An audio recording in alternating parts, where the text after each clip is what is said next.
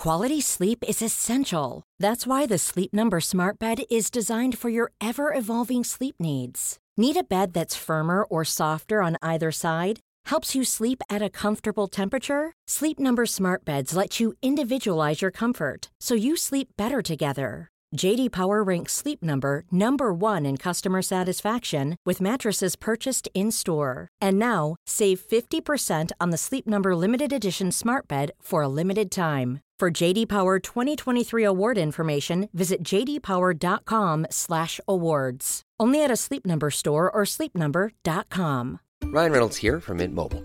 With the price of just about everything going up during inflation, we thought we'd bring our prices down. So to help us, we brought in a reverse auctioneer, which is apparently a thing. Mint Mobile Unlimited Premium Wireless. How to get thirty, thirty, how to get thirty, how to get twenty, twenty, twenty, how to get twenty, twenty, how to get fifteen, fifteen, fifteen, fifteen, just fifteen bucks a month? Sold! Give it a try at mint mobile dot com slash switch. forty-five dollars up front for three months plus taxes and fees. Promo rate for new customers for limited time. Unlimited more than forty gigabytes per month. Slows full terms at mint mobile dot com. Hey, I need you to pay close attention to this message. It is not an ad. This is about Canadaland, and this is about you. You need to know that the news crisis is about to get a lot worse. You've heard about the layoffs. We're about to have news closures, and it's very likely that we're going to be seeing the defunding of the C B C. Where are you going to get your information from? What can you do about this? You can support Canadaland. We need you to. And so for this month and this month only, you can become a Canadaland supporter and get everything our supporters get for just two dollars a month. That is an almost eighty percent discount. The clock is ticking on this. It disappears at the end of the month, and then we will not offer it. We need your support. We need to keep news coverage alive in Canada. Go right now to canadaland dot com slash join. And thank you. This episode is brought to you by the Centre for Addiction and Mental Health here in Toronto. Cutting-edge, state-of-the-art, compassionate facility. Right now, it is Mental Health Awareness Week. This is the time when they need you most. This is the time when you can make a real difference when it comes to doing something about the mental health crisis and the devastating opioid epidemic, the overdose epidemic that we're currently experiencing, losing twenty people every day. They need your help. Donate at c a m h dot c a slash Canadaland. to help C A M H treat addiction and build hope.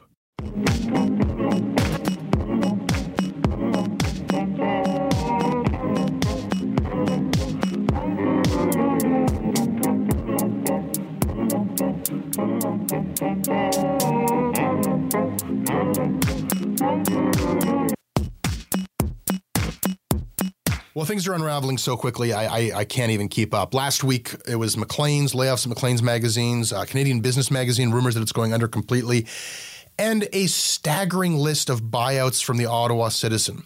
Staggering. fifteen buyouts. Why are they so remarkable? Because they are the senior most reporters and editors at the Citizen.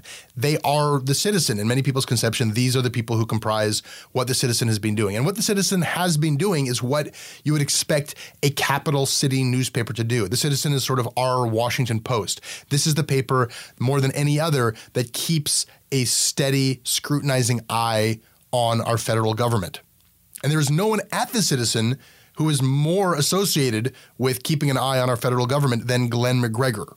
Glenn McGregor, instrumental force, won all the awards for his many investigations. I mean, his investigations are like a list of the major political scandals in, in recent Canadian history. The In-N-Out scandal, the robocall scandal, the Duffy scandal. A big part of that was Robert Fife, but before Robert Fife, it was Glenn McGregor. McGregor is, in some ways, an old school investigative journalist. In some ways, he's new school. He's one of the first guys in the country to use data in his investigations. He did a really interesting look at all the spending that the federal government was doing under the Conservatives, and he found out that there was a disproportionate amount of spending going to Conservative ridings.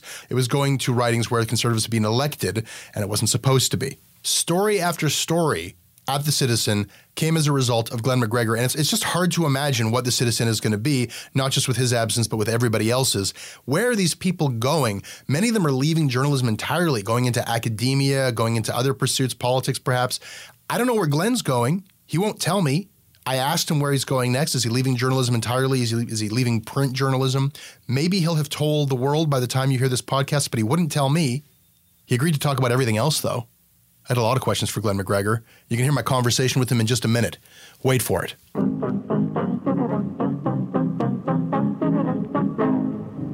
This episode of Canadaland is brought to you by Nicholas Friesen, Helena Zip, Brooke Smith, David McCorkle, Joseph Polsani, Zoe, Marcus Elson, Phil Lichty, and Alan Duquette. Alan, why did you decide to be awesome? I choose to support Canadaland because it makes my morning commute a whole lot more interesting. This episode is sponsored by BetterHelp. Uh, it's amazing the things that we tell ourselves to talk ourselves out of getting help. Anybody who's actually gotten help knows that the process of getting things off your chest, of taking your stressors, your problems, and just like not letting them be bottled up, working through just conveying them to somebody, half of the battle is just doing that. You unburden yourself. And you know what? If you have a real mental health professional, no, they don't have magic bullets or magic words that make it all go away. But often they can help you see things a little bit differently and guide you to strategies or tools or to a new perspective that actually does help. As the largest online therapy provider in the world, BetterHelp can provide access to mental health professionals with a wide variety of expertise in mental health. Because you listen to this podcast, you get ten percent off of your first month at betterhelp.com slash Canadaland. That's betterhelp.com slash Canadaland. This episode is brought to you by the Center for Addiction and Mental Health. Right now, there is an opioid crisis. Right now, there is a mental health crisis. But right now, it is Mental Health Week. And what that means is you can do something about these crises. You can help people. You can help C A M H save lives. They offer treatment with dignity, and they are doing cutting-edge research. I don't know if anybody listening to this is untouched by this crisis. You can see it in the downtown of every city in this country. You certainly feel it in Toronto. This is not something happening to other people. These are our friends. These are our communities, our families. We are all touched by addiction. We are all touched by the mental health crisis, and we all share responsibility to do something about it. Helping C A M H is something you can do about it. Help change mental health care forever. Your support will help C A M H build a future where nobody is left behind. Donate at camh.ca slash Canadaland to help them treat addiction and build hope.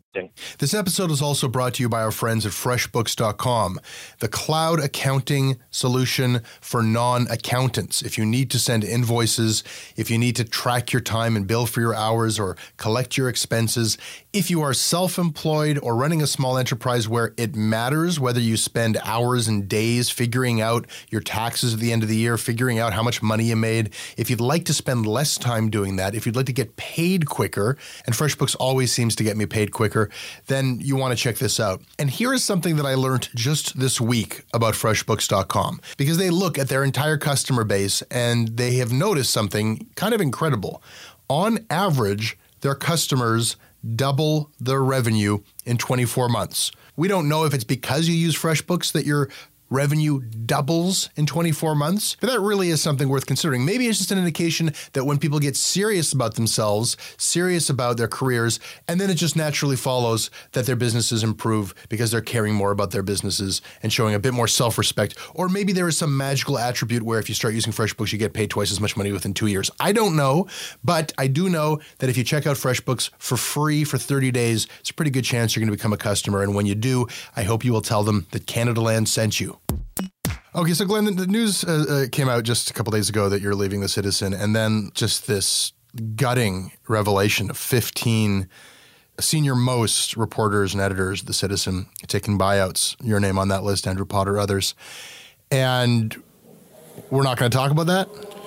Yeah, I mean, you know, I don't have anything to say about, you know, why any of those other people decided to go. I mean, I had my own reasons for, for moving on now, and it had nothing to do with the company. I mean, the company has treated me exceptionally well.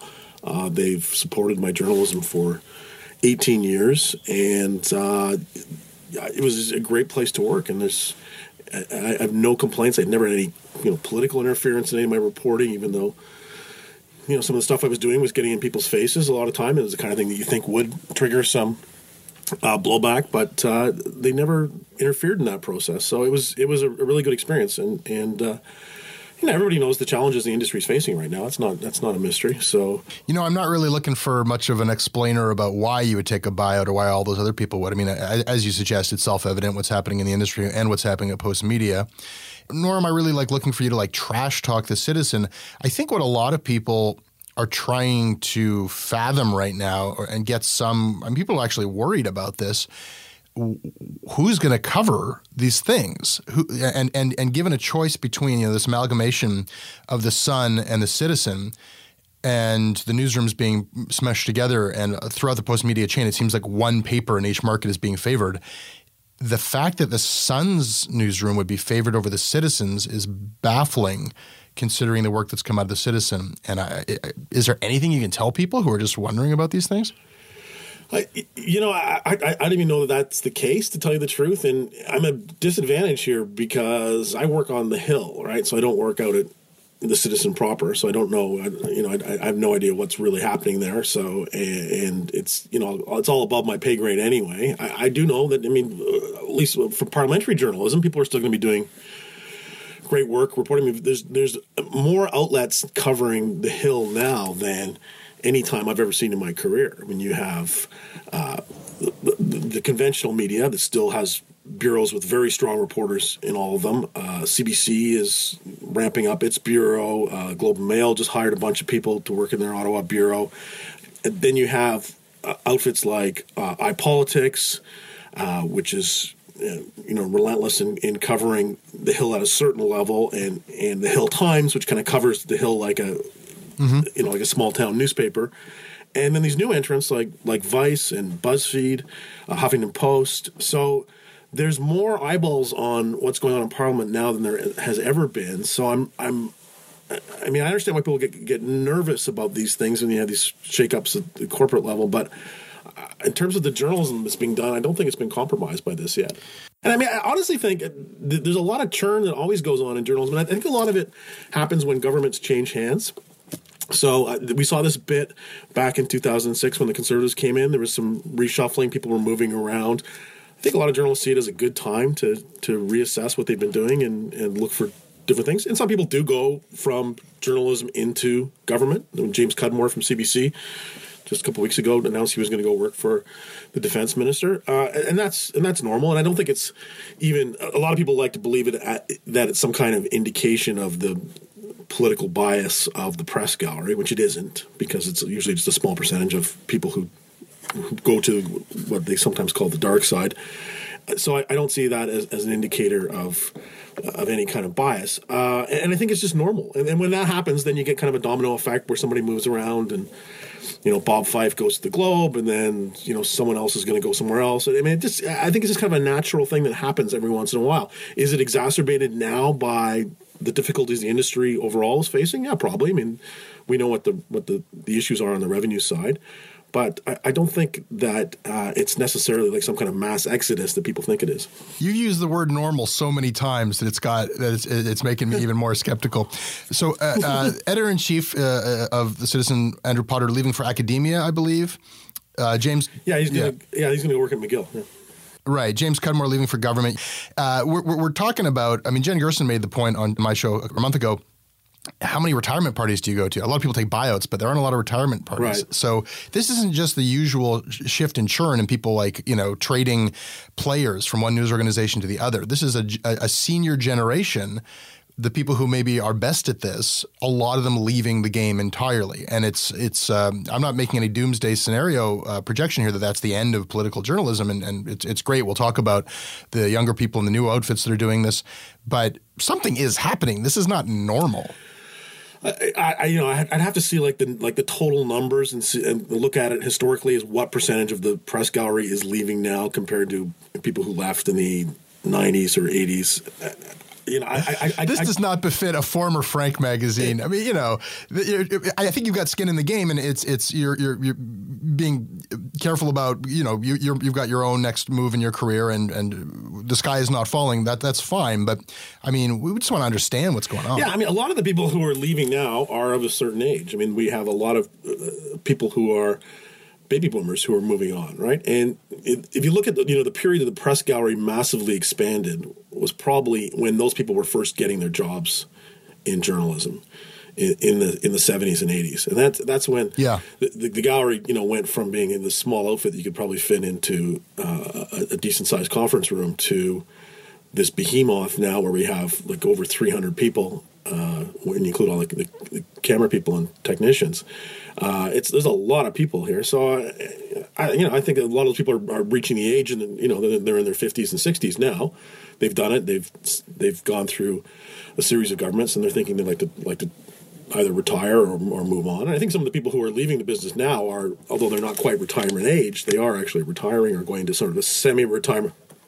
Yeah, but they're going to work for another twenty years. A lot of these yeah, people, I imagine, you sure. included. Uh, and then there's a lot of good opportunities for that, for them to to do that now, because there's all the kinds of little outlets that you can freelance for. I mean, uh, you know, uh, one of my, my my favorite colleagues is a guy named Alex Binkley, who used to work for Canadian Press in the in the nineteen seventies uh, and eighties, and uh, has great deep institutional knowledge. And he works in the hot room here with me because he, he he freelances and contributes to a shipping magazine called Fair Play. So when I was writing about Paul Martin's shipping company back at, during the, the the final days of the Martin government, he was a terrific resource. I could go and talk to him, and, and he would say, oh, you should be looking at this and this and find out where this ship is registered and things like that. So there's th- th- those people, that institutional knowledge doesn't necessarily get flushed away when they when they leave mainstream news organizations. I think it stays. A lot of people, the, the, you know, the, the, some of these startups we talked about that are using people like that. Blacklock's Reporter is using a lot of those people uh, to, to to do that kind of journalism where they cover more of the regulatory policy side of, of things. So they're do, doing a very good job of going through procurement documents, the paper trails, and, yeah, and finding stories out of that. Fantastic. Yeah, and that's a great source. And that's something that, yeah, younger people who are coming in, leaving journalism school right now, getting their first jobs on the Hill, probably aren't up to speed on that stuff, but they, they'll learn it quickly. Let's go back to when you were with Frank, and it's it's interesting for me to note that somebody can, you know, they say that every pirate eventually wants to be a captain, or, you know, everybody gets respectable with old age. Uh, not to call you old, but Frank very much being um, throwing stones uh, and from an outsider's perspective, irreverent and uh, unflinching and taking on all comers. And uh, can you put me back in that space and tell me how you got involved and what the atmosphere was like back in the heyday? Of sure. I mean, I, I, I never wanted to do journalism, and I, and I didn't go to journalism school. I, I went to Ottawa U, and I was taking communications, uh, which prepared me to do exactly nothing. Um, but it was a fun four years and a bit. Uh, and then I, so I, I finished, and I'd heard, heard through channels that this startup magazine was looking to, for someone to sell advertising. So I went down there, and, and um, I knew the editor, uh, Michael Bate, a little bit through some friends. And uh, so they sent me out to try and sell like co- like display ads in Frank. And I, I walked up and down Bank Street, the main drag here in Ottawa, going into every little store and sticking this horrible looking magazine in their face and saying, hey, you want to buy an ad? And uh, three days of that, I, I finally kind of limped back to the office, and they said, look, this is not going to work. No one's bought a single ad. We're just, it's not going to, not going to go. Uh, and they said, well, okay, do you have any ideas for a story? Uh, and at that time I had a bunch of friends uh, who were going through the journalism program at Carleton. Uh, and uh, they were complaining about the sexual harassment in the, in the school there. So I, I wrote a story about this, and uh, gave it to the publisher, David Bentley, who now publishes uh, All News Nova Scotia. And uh, he looked at it and said, oh, well, we can't publish that. It's incredibly libelous, uh, but let me rewrite it. So he, he re- rewrote it in the Frank style. And, and, and then I stayed and then kept doing that for uh, over eight years, almost nine years.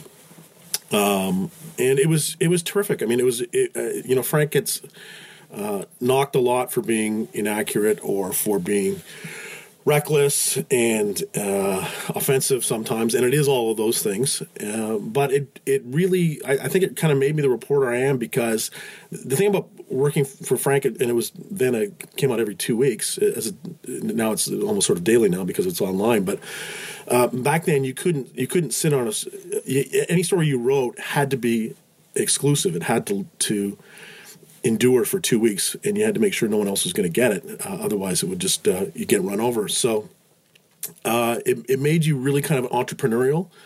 And if you can get somebody, if you can call somebody up and say, "Hey, I'm calling from Frank Magazine," and get them to talk to you, uh, that's that's a feat. So you know, when I went to the Citizen, it was kind of fish in the barrel after that. It was it was comparatively easy.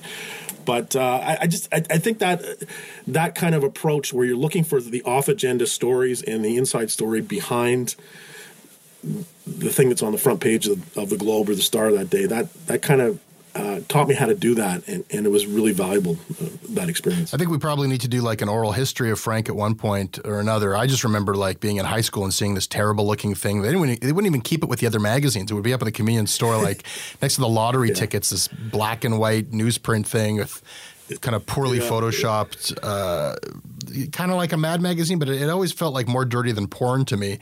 And uh, yeah. you get older and read the thing, and it, it's so written in this kind of silly jargon, and, and yet this became kind of a necessary pressure release valve. From, as much as it might have been considered scurrilous or hated, uh, there was no one else doing that sort of thing, and it, it seemed like you guys were the place to bring certain kinds of stories, and and, and it broke a number of significant stories. Yeah, and, and I mean, the running joke on that was that was that people would, would slide it uh, inside their copy of Hustler magazine that they were buying, so that people wouldn't see them see them buying Frank. Yeah, it, it was it, in its in its heyday, and I'm talking about sort of the early to mid nineties when there was no competition from online. Uh, it it was just that that was it was able to take stories that the mainstream press, and I hate that expression, mainstream, but for lack of a better word, that they wouldn't publish or or were, there was about them. So we, I mean, a lot of our coverage in the early days was about about journalism, and, and, and we do goofy stuff like, you know, charting the decline of Peter Mansbridge's marriage and things like that. It was all, you know, gossipy and fun, but it all, it, it had a, it had a role to it, and, and, and there was some serious stuff we did on the, in the media on media file. Kind of actually a lot of the stuff that you're doing now was kind of Frank's bread and butter back in, in that period. Yeah, that remedial media column in Frank. Right. Yeah. And it's interesting how fine the line is. You know, you can be doing something and it feels like it's just completely derided and scorned and considered like gross tabloid gossip, but you're taking shots at Mike Duffy and expenses, and the next thing you know, that is a, a mainstream news story, a, a scandal that is it goes up to the Prime Minister's office, and things can very quickly turn from, oh, why would you talk about that, to, well, this is obviously something that needs to be taken very, very seriously at the highest levels of government and by the mainstream media. Yeah, well, well, Duffy was a regular target of Frank when I was there, um, and it was because that he seemed to know all the inside information but wouldn't share it. Uh, he, he, he talked about how he knew where all the bodies were buried on Parliament Hill. And Frank's line was, "Why don't you tell people then? You know, if that's if that's the case, you're a journalist. Aren't you sort of in that business?" Yeah, yeah.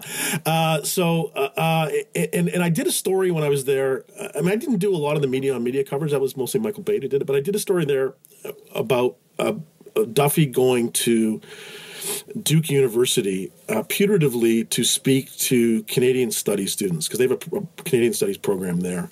And he went on the radio and talked about uh, how he was down there talking to these people who are fascinated by Canada, interested in politics. And uh, as it turned out, we had a tip, and it turned out to be true. He was there actually at the Duke University Weight Loss Center, which is a fairly esteemed program for, for weight loss. And we confirmed it there, and we ran a story about it. And Duffy sued us over, the, I think it was over the headline, which was something like, it was something probably libelous in the headline, uh, which I, in fairness, didn't write. And, and I think you uh, called him Mike Puffy. That was the the, the Frank. Well, Mike Puffy was the line they used to call him all the time. And we had the thing called the Puffster, which is kind of this ongoing cartoon script, right. You know, kind of poking fun at him. Okay, that was fine. And, and then when I left Frank, uh, Duffy was one of the first guys I called. And I, and I phoned him up and I, because I knew I was going to be working with him on the Hill, or at least uh, bumping into him regularly. I didn't want it to be awkward. So we had a great chat. And I really liked Mike, and he worked in the hot room where I work, which is which is the sort of bullpen in Center Block on the Hill. And he used to uh, write his scripts for his show out of there, and his, his producer worked with him here. So I'd see him all the time, and we got along like famously for nine years. I mean, I wouldn't say he was a close friend or anything like that, but uh, you know, we'd talk about stories sometimes, and and it was terrific.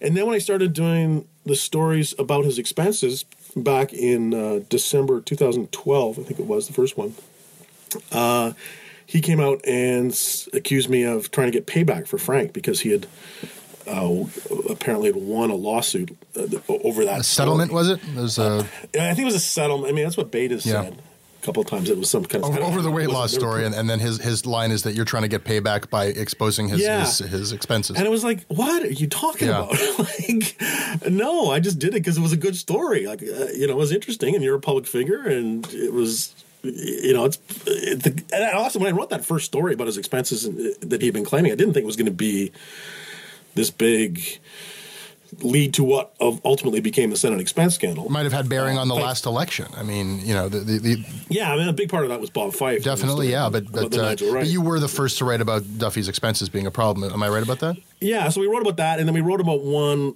Uh, the story came like a month later that I did about his him trying to get a health card from Prince Edward yeah. Island so that he would have some documentation to back up the claim that he lived there.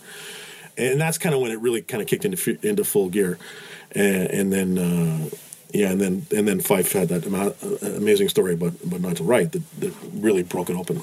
Credit's an interesting thing. I mean, part of it is, you know, people have a lot of reverence for, um, you know, the the, the the legwork and the and the intelligence and the thoroughness of going through and, you know, you, you've been doing versions of data journalism for a long time, and you certainly you're involved in that side of things.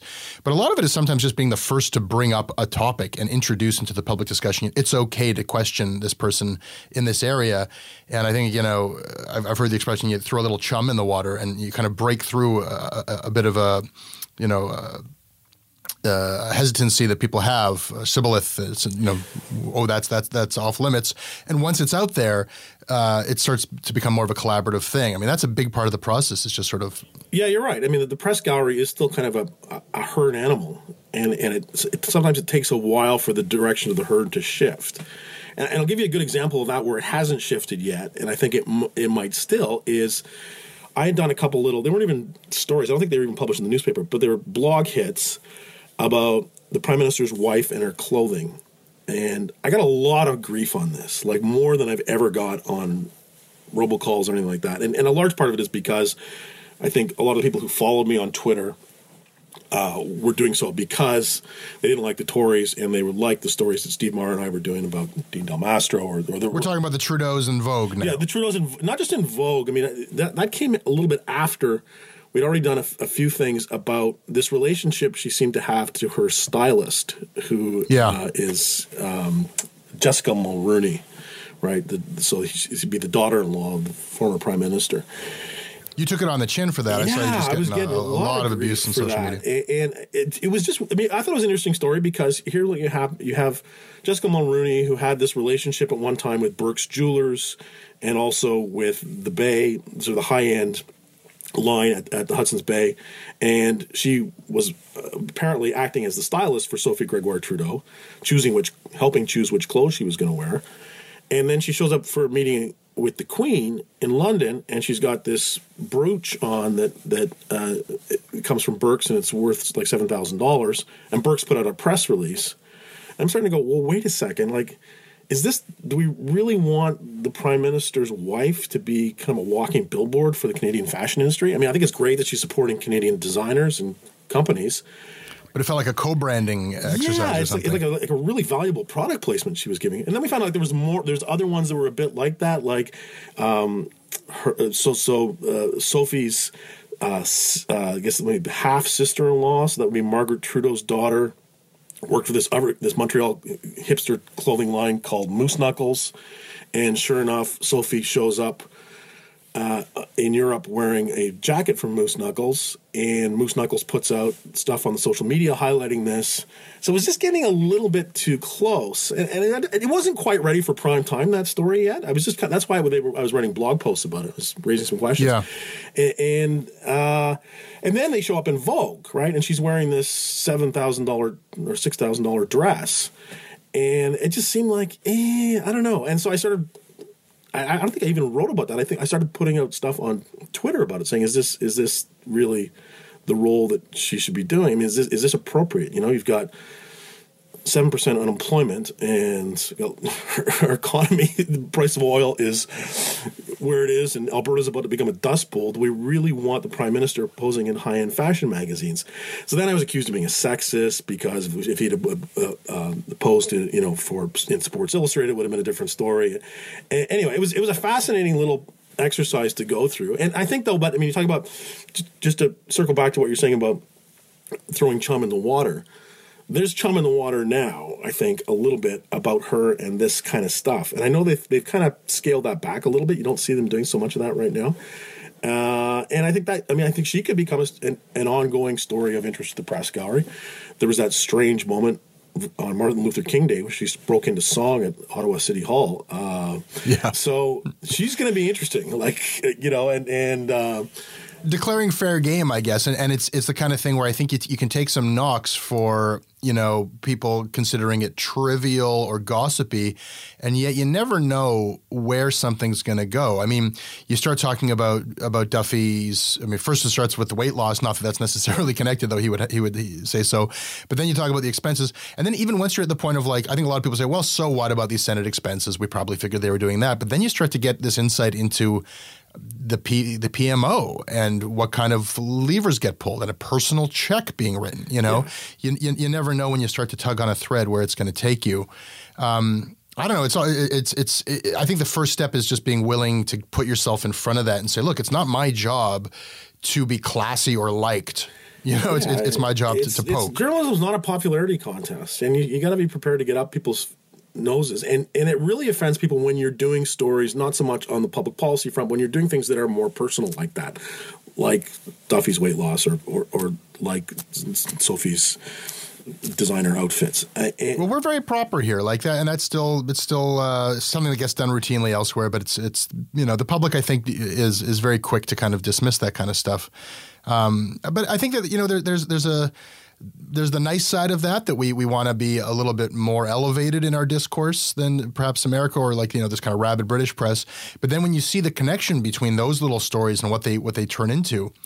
Um, there's, there's, there's, I think, a flip side to being a bit too proper, where I, I, I even look at kind of the, the, the way that these things ultimately play out. Like, if in the United States we found out that the chief of staff for Barack Obama wrote, like, a personal check, a personal check to a senator that later was the subject of, of uh, bribery charges, I don't think that would, like, it, it feels like, even though these things become, you know, the front and center, the biggest story in the country, all of these scandals at the end kind of get muted. Not, not, you know, do you, would you agree with this? You, you see what I'm getting? Not like put under the under the rug, but like, what is the outcome of uh, ultimately of the Gerald Regan? What is the ulco- outcome ultimately of, of the Duffygate Nigel Wright thing? What is the outcome ultimately of, of the robocalls thing? I mean, it, it lands on one staffer, and everybody kind of forgets about it and moves on. And, you know, you know, we never had a moment where, like, you know, Nixon resigning. There's nothing. The consequences, Airbus, all these things. It, it always seems to kind of, like, go out with a whimper. Yeah, I mean, I think that's part of the Canadian condition too. Like, we're all just too kind of nice about these things, and we don't want it to be awkward, and we want to smooth things over and and and, and let it go. Uh, you know, in, in fairness, the Duffy thing, you know, the press gallery completely turned on that, and that was consumed by it. So, uh, and it, whatever the outcome of his trial is, I struggle to wonder how he's going to, if he, if he were acquitted on all the thirty-one charges, if he's going to be able to come back into the Senate and and. Yeah, I'm, I'm more focused on how how uh, I mean, you, you might argue that Harper did not get out of that unscathed because it had an impact on the election. But but why Nigel Wright? I mean, how can you have somebody accepting a bribe but not giving one? And some of the stuff that happened where it, it might have been more than just a, a Senate story, it felt like that was kind of dealt with effectively.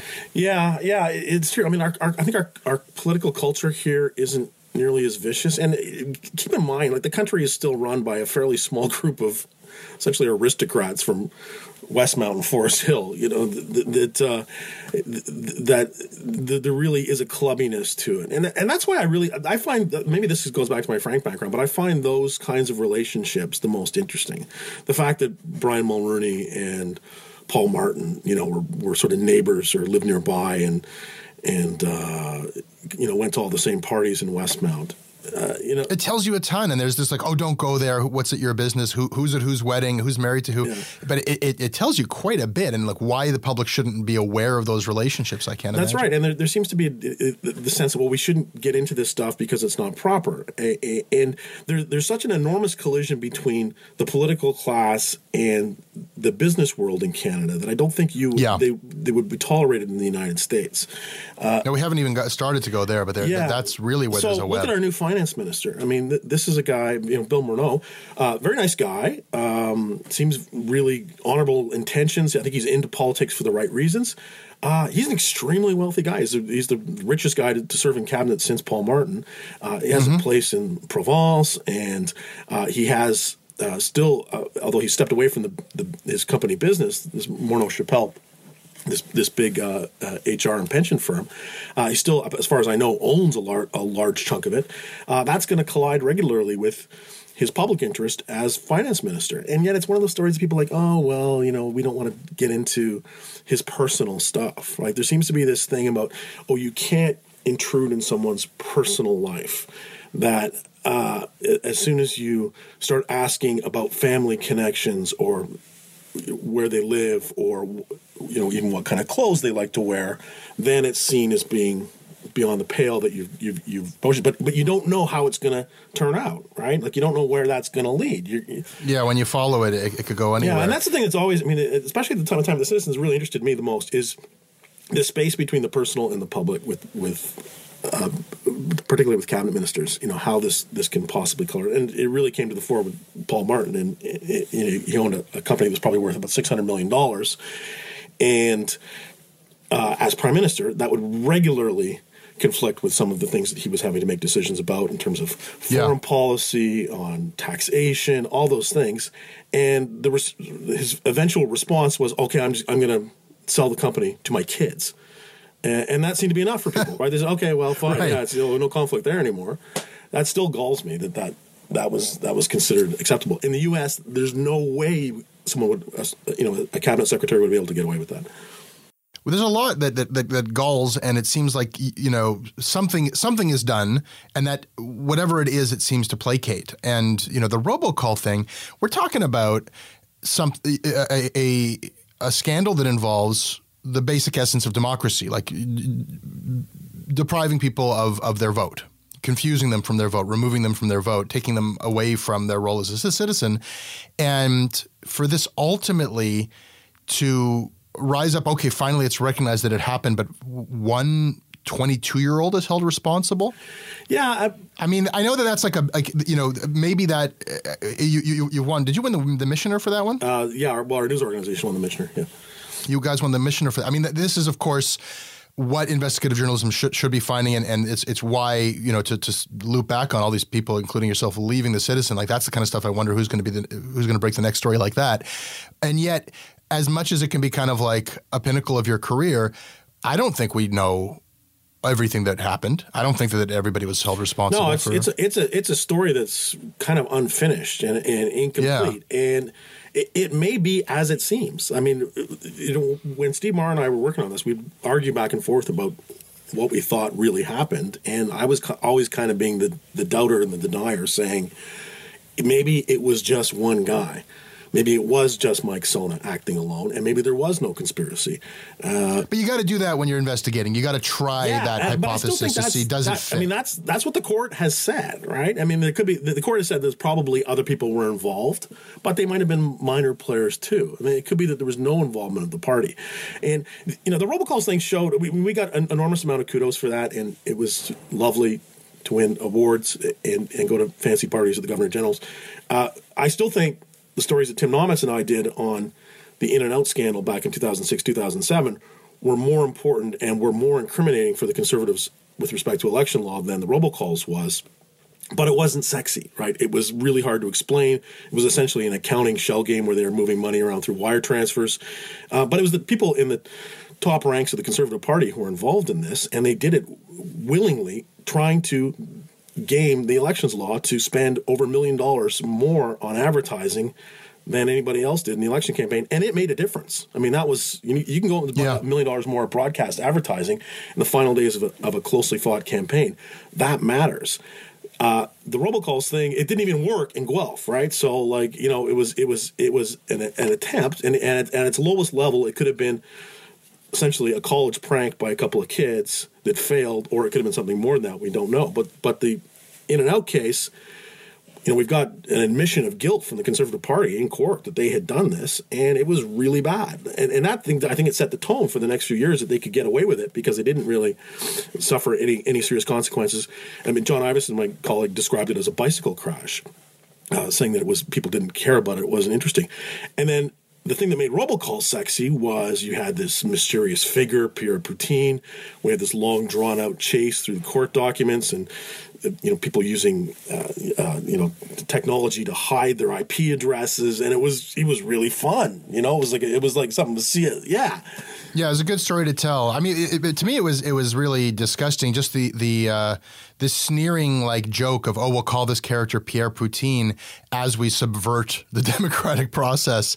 Yeah, uh, I mean, it was deli- I mean, we were, there's this great moment when Steve and I were working on this, and, and we had having these court documents faxed to us. We'd, we'd already written our first story on it, um, but we didn't know who Pierre Poutine was, and we had these court documents faxed to us from Edmonton, where the The investigator had filed an affidavit saying what he knows so far that he's learned uh, through his investigation. And that's then we see the name Pierre Poutine come up on the fax machine.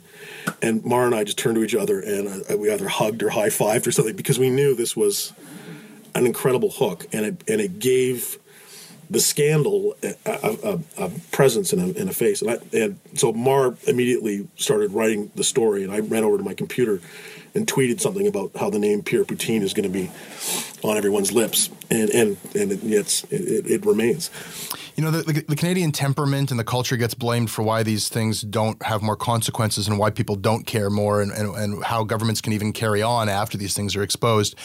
Part of me just wonders if we're just lacking in the, you know, not the nonfiction section, the journalism and people's interest in journalism, but these are great stories that never get dramatized. I mean, Duffy is an incredible figure. You know, when you talk about a journalist who who keeps secret files and is more of a power broker and, and a glad hander who's got his eye on, on the Senate. I mean, it, you couldn't make a character like that up. And and yet we never kind of get that story told. We never get these stories put to people in ways that, that Hollywood does a pretty good job in the States, I think, of of telling stories about their public life and their political culture. Uh, so I'm, you, you think maybe we should do a, a, The People versus Michael Duffy? Maybe. Sort of the thing is that I know that it would be terrible. I know that if we did make it, it would be bad. That's the thing. That's but, the thing. We're not we're not good at that stuff. You know, we're just, you know, uh, we were talking about the other night about, about whether Mar, Mar wrote a pretty good book, fictionalized book called Deadline, about a press gallery reporter and, you know, gets drawn into this whole intrigue and murder and sex and stuff. And like, could that work as a television miniseries? And like, yeah, it would be fantastic. Except we, we, we, yeah, we would screw it up. It would be like they'd put Eric Peterson in the lead or something like that. It would be, be dreadful. As much as the public might at times take issue with you, you are on their side. You're trying to tell them things. And y- your job is just to get this stuff out in front of them. And, uh, and it's, tr- it's terrific fun. Well, that's nice of you to say. It makes it sound a lot more honorable than it really is. I mean, I, I don't. I'm not driven by any great kind of uh, desire to represent the interests of the people. Yeah. I just like getting good stories. I like getting on the front page. I mean, I, journalists are all we're all egomaniacs, right? We all want to see our name in print above the fold. We want to have a story that people are going to talk about. Sure, and the hunt is fun, and the adrenaline of the whole situation, and seeing a story break through, all that's fun, and not necessarily appealing to the these, these higher principles. And yet, I think you can take solace at the end of the day that if you, if you've you know contributed to, to people having a greater understanding of what the hell's going on, it's, it's a noble thing to do, whether, whether that's what got you in it or, or not. Look, I'm not going into government, and and and I. I, I, you know, I couldn't because, I mean, if I was to go into government now, it would indict everything I've done over the past.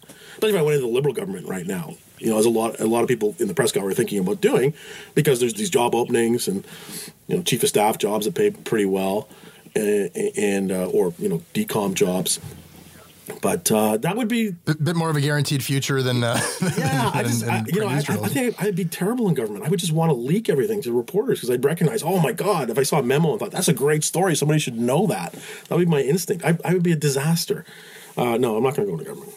Glenn, thank you. Thanks, Eddie.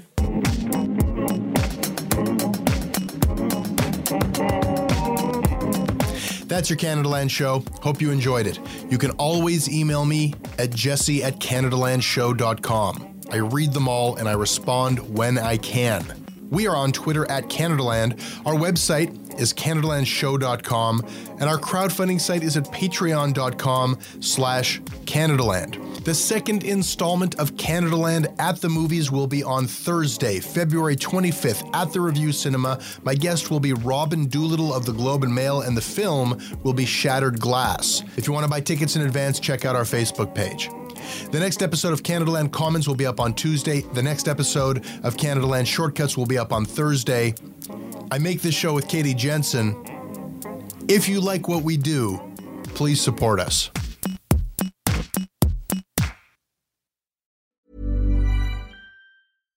Hi, I'm Daniel, founder of Pretty Litter. Cats and cat owners deserve better than any old-fashioned litter. That's why I teamed up with scientists and veterinarians to create Pretty Litter. Its innovative crystal formula has superior odor control and weighs up to eighty percent less than clay litter. Pretty Litter even monitors health by changing colors to help detect early signs of potential illness. It's the world's smartest kitty litter. Go to pretty litter dot com and use code ACAST for twenty percent off your first order and a free cat toy. Terms and conditions apply. See site for details.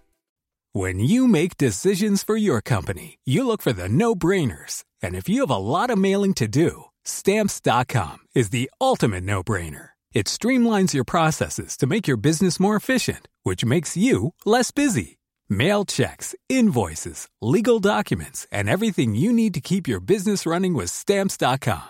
Seamlessly connect with every major marketplace and shopping cart. Schedule package pickups and see your cheapest and fastest shipping options from different carriers. With rates up to eighty-nine percent off U S P S and U P S rates. And with the Stamps dot com mobile app, you can take care of mailing and shipping wherever you are. Make the same no-brainer decision as over one million other businesses with Stamps dot com. Sign up with code PROGRAM for a four-week trial, plus free postage and a free digital scale. No long-term commitments or contracts.